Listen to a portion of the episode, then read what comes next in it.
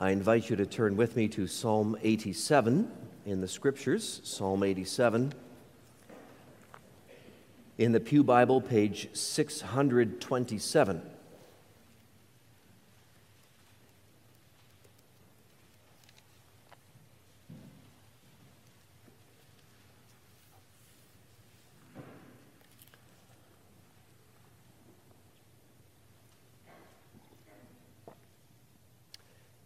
Psalm 87, a psalm of the sons of Korah, a song.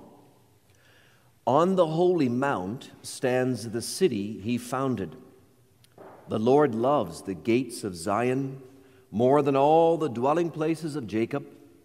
Glorious things of you are spoken, O city of God.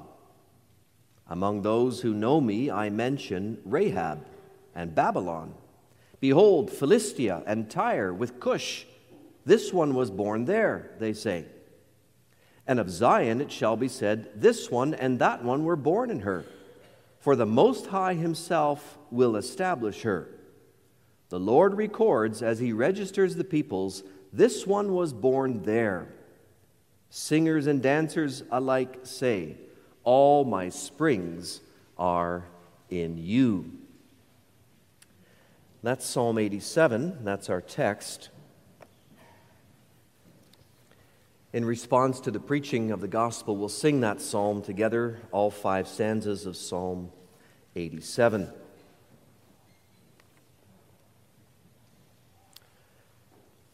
Church of our Lord Jesus Christ, as we prepare to celebrate the supper of our Lord this morning, we are also eagerly anticipating the joining of new members.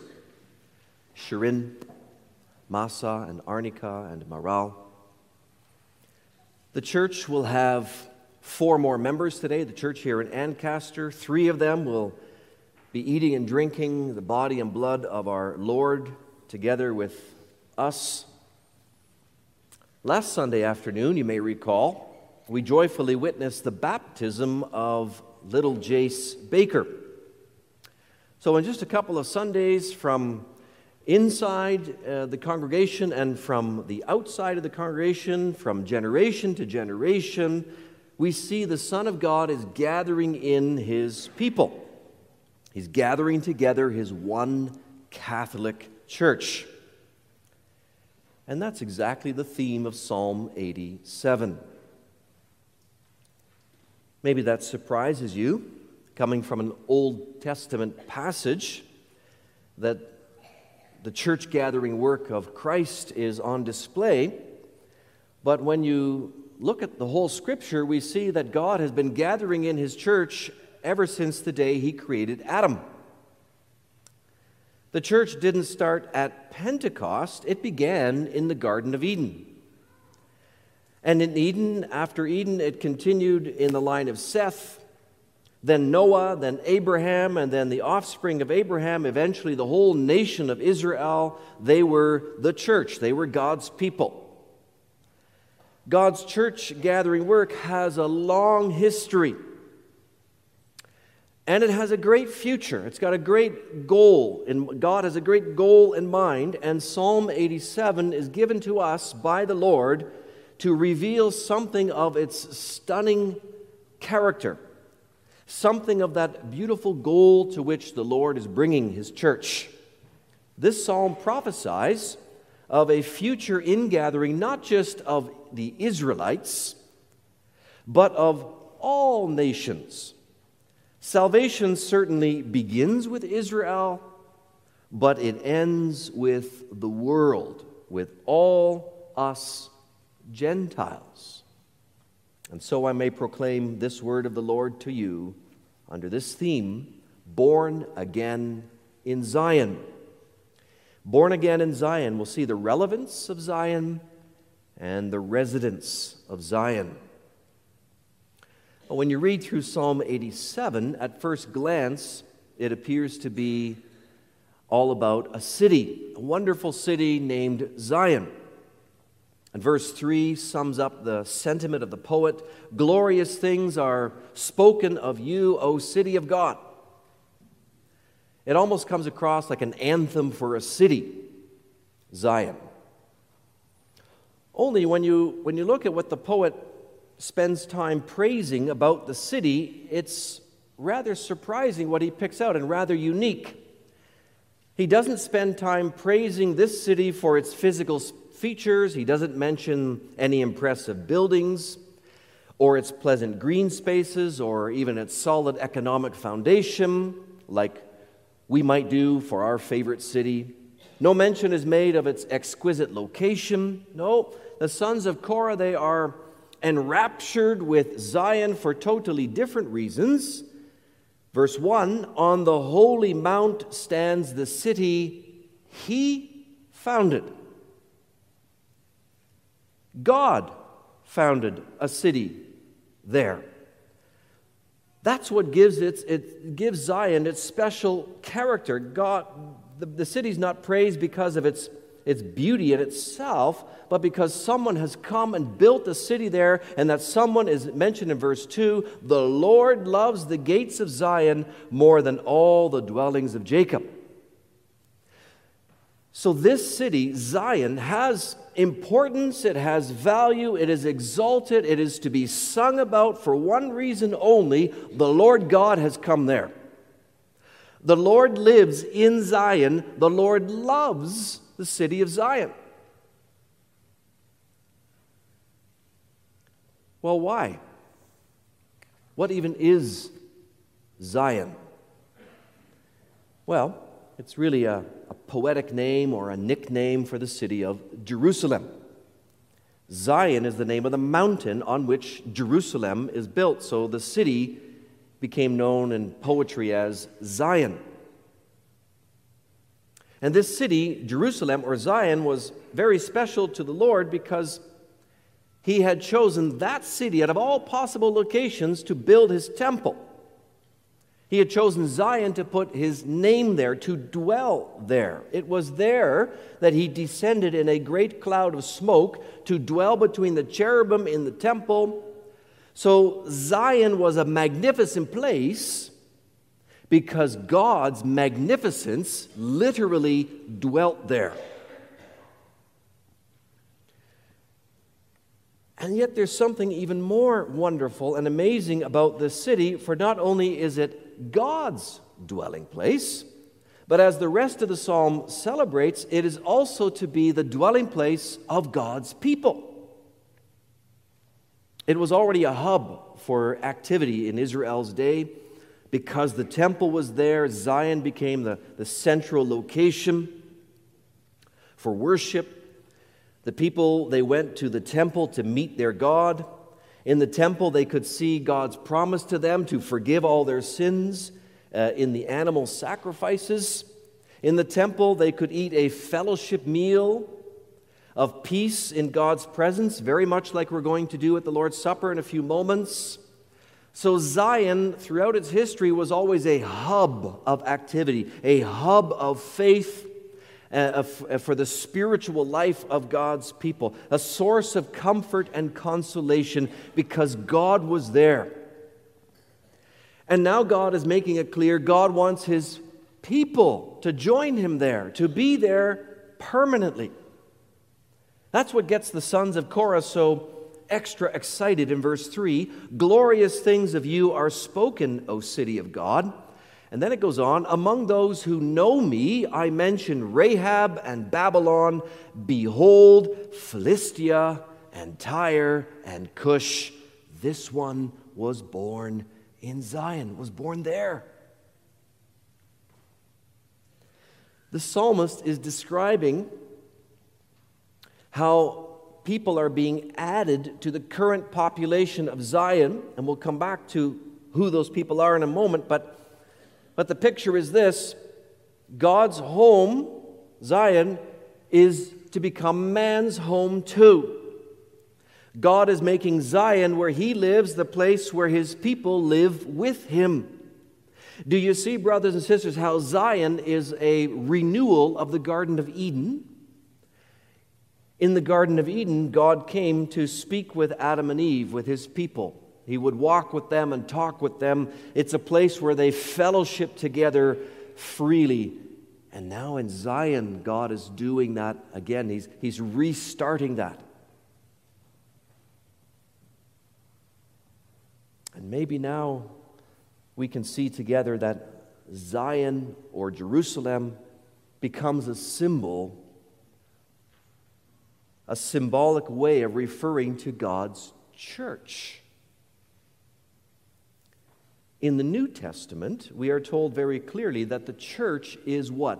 The temple of God.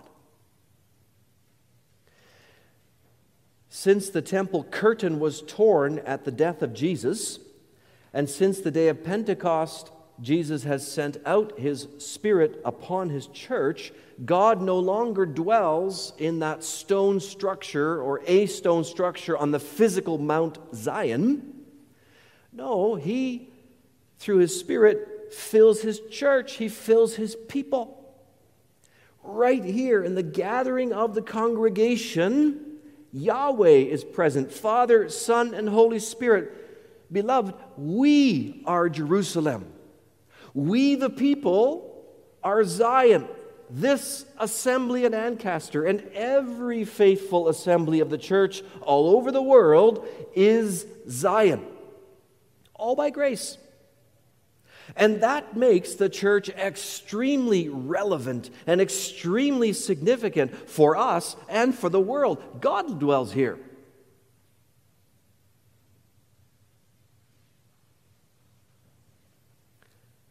This morning, our sisters will officially join this congregation, this church as God has established her in Ancaster in leading you, dear sisters, to this assembly, God has led you to Zion. This is Zion. This is his holy city. It's not a perfect city, not yet, but it is the real city of God. The king lives among us. The king is worshiped here in accordance with his word. So you can know that you have come to the city of the king. You know, to a lot of people, the church doesn't seem like a big deal, does it? Even some Christians have a kind of take it or leave it attitude. Maybe I'll go, maybe I won't go, maybe I'll be a member, maybe I won't be a member. It's just kind of whatever.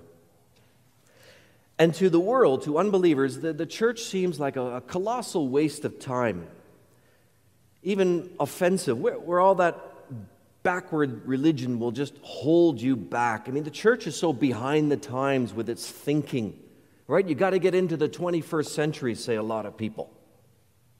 Unbelievers might, might look at the move that our sisters are making today, joining the church, becoming members of the church, submitting to the authority of the office bearers. They might say to our dear sisters, What a waste of time. Why join this dying dinosaur? That institution is irrelevant the church.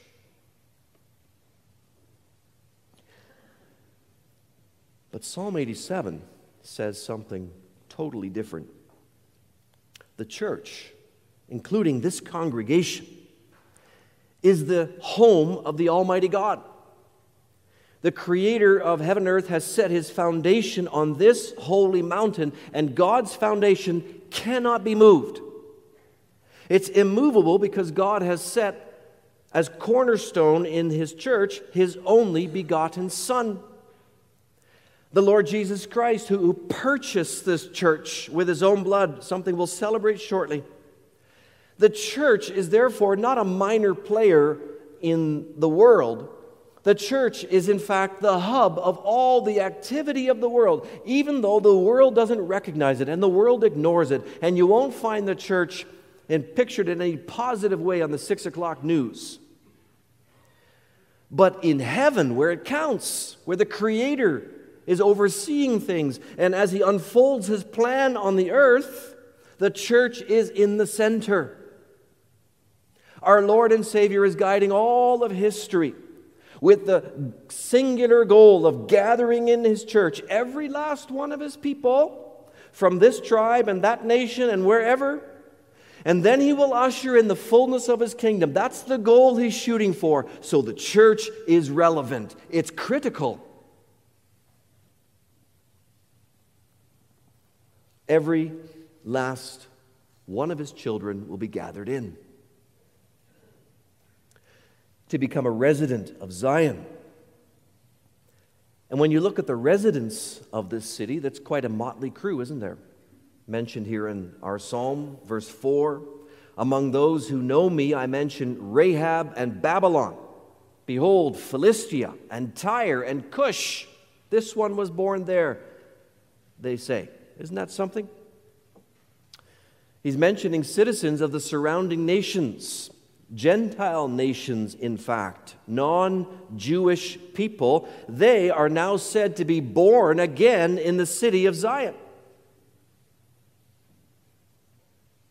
This is rather counterintuitive, isn't it? Normally, people are, are rather loyal to their country of origin, aren't they? You sisters have told me that you love your home country of Iran, and rightly so even despite all that has happened to you. The Yaqub's heart is still in Pakistan when you talk to them. Even a lot of us second generation Dutch Canadians took the Netherlands World Cup loss personally, didn't we? That kind of hurt. We have a connect to where we were born. We have a connect to our country. We don't give up that connection too easily. We tend to have a, a rather fierce loyalty to our our country, to our roots. And certainly in Bible times, it would have been unheard of for a Philistine. Just think about that. A Philistine. You know the history of the Philistines, right? How many wars they fought against David and Saul and other kings. It would have been unheard of for a citizen of Philistia to become a citizen of Israel, or a citizen of Babylon to voluntarily become a citizen of Israel. But Psalm 87 is saying that's exactly what's going to happen. Why? Because the Lord calls different people from those nations into his own people. The Lord's calling changes all of that. The Lord's calling in someone's life trumps all of that nationalism that comes naturally to us. And it wants it makes them want to be citizens of Zion because they recognize that citizenship is worth everything. And it's far greater than being a Canadian or a Dutchman or a Dutchwoman or even an Iranian. And that is all part of God's astounding church gathering work. That He brings in people from all kinds of national backgrounds and situations to become His people, His loved people. We read about that in Isaiah 56. Verse 6, God says, And the foreigners who join themselves to the Lord, to minister to him, to love the name of the Lord, and to be his servants, everyone who keeps the Sabbath and does not profane it, and holds fast my covenant, these I will bring to my holy mountain, Jerusalem, Zion, and make them joyful in my house of prayer. The foreigners will not be made to feel second class citizens. They're going to be one with the people of Israel. The Lord Jesus said the same in that parable about the banquet. People will come from east and west, north and south, and will take their place at the feast in the kingdom of God with Abraham, Isaac, and Jacob. And Psalm 87 is singing the same song, uses a wonderful image. The Lord records as he registers the people this one was born in Zion. It's like the Lord is a clerk tabulating where people were born. This one was born in Zion. Oh, your birth certificate may say born in Iran or born in Pakistan, or born in the Netherlands, or born in Canada, but by the power of the Lord, many people from every nation and tongue will be born again in Zion and will be his people. Everybody needs to be born again spiritually when we are born into this world physically, our spirits come naturally with sin. They're filled with sin. All of us are born with a rebellious heart that by nature has no use for God, doesn't even want God. when the Lord Jesus comes along and plants faith in our hearts and sends his spirit to live inside of us, then the rebellious heart is broken.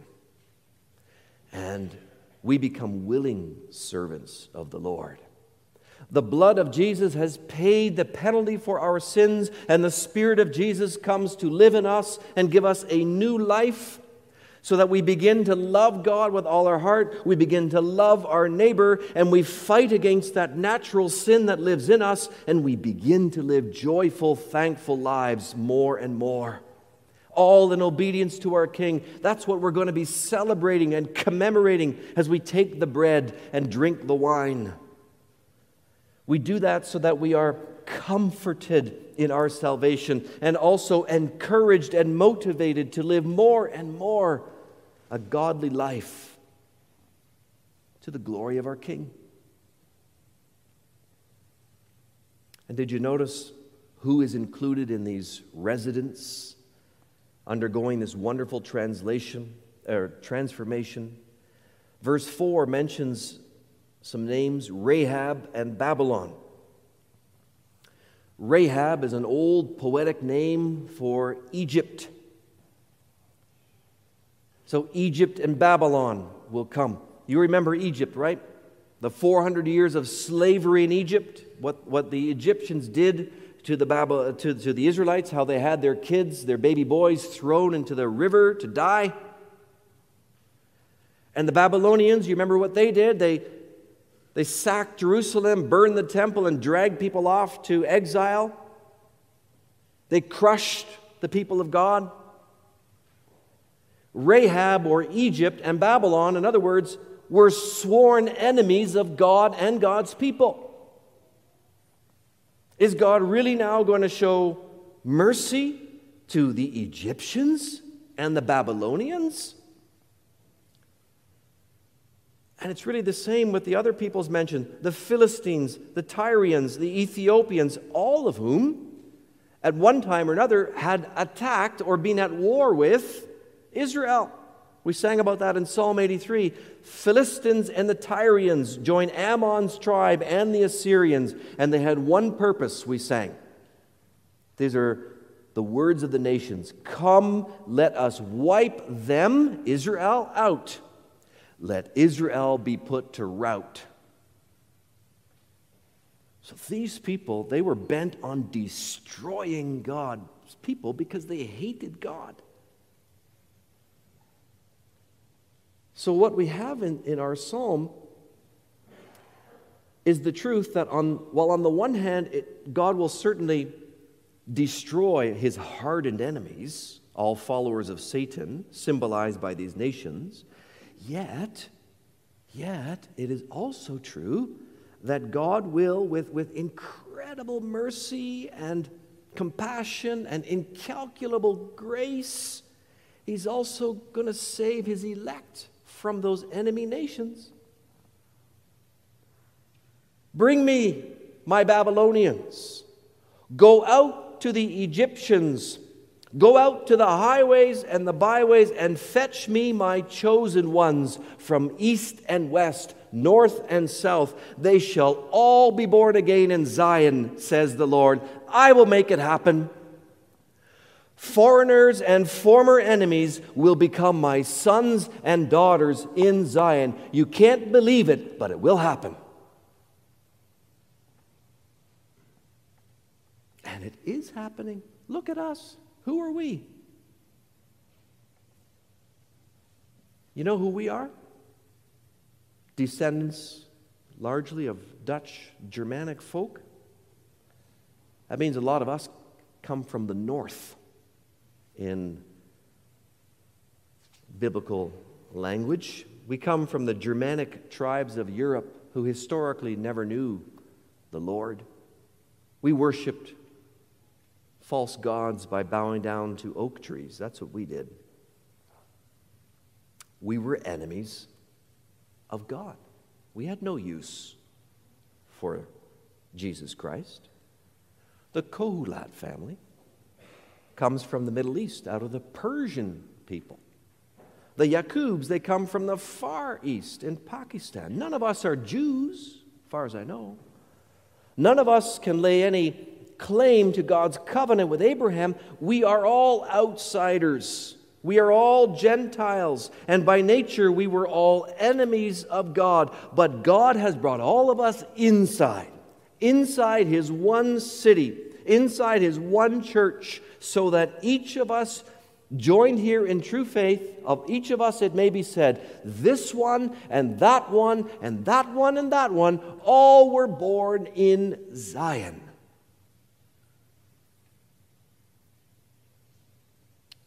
Do you see, brothers and sisters, just, just by looking around the congregation, okay, thinking about who we are, do you see the incredible, incredible grace of God at work here?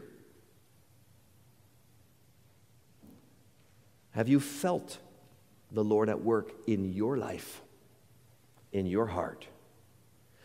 Do you see his power busy in this city of Zion?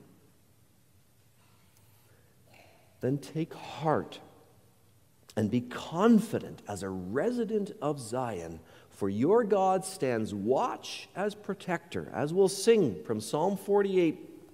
Walk around Zion's citadels Count her towers and crenelles. See her walls, her strong foundations. Tell the coming generations, such is God, our God forever. Our guide will leave us never. Amen.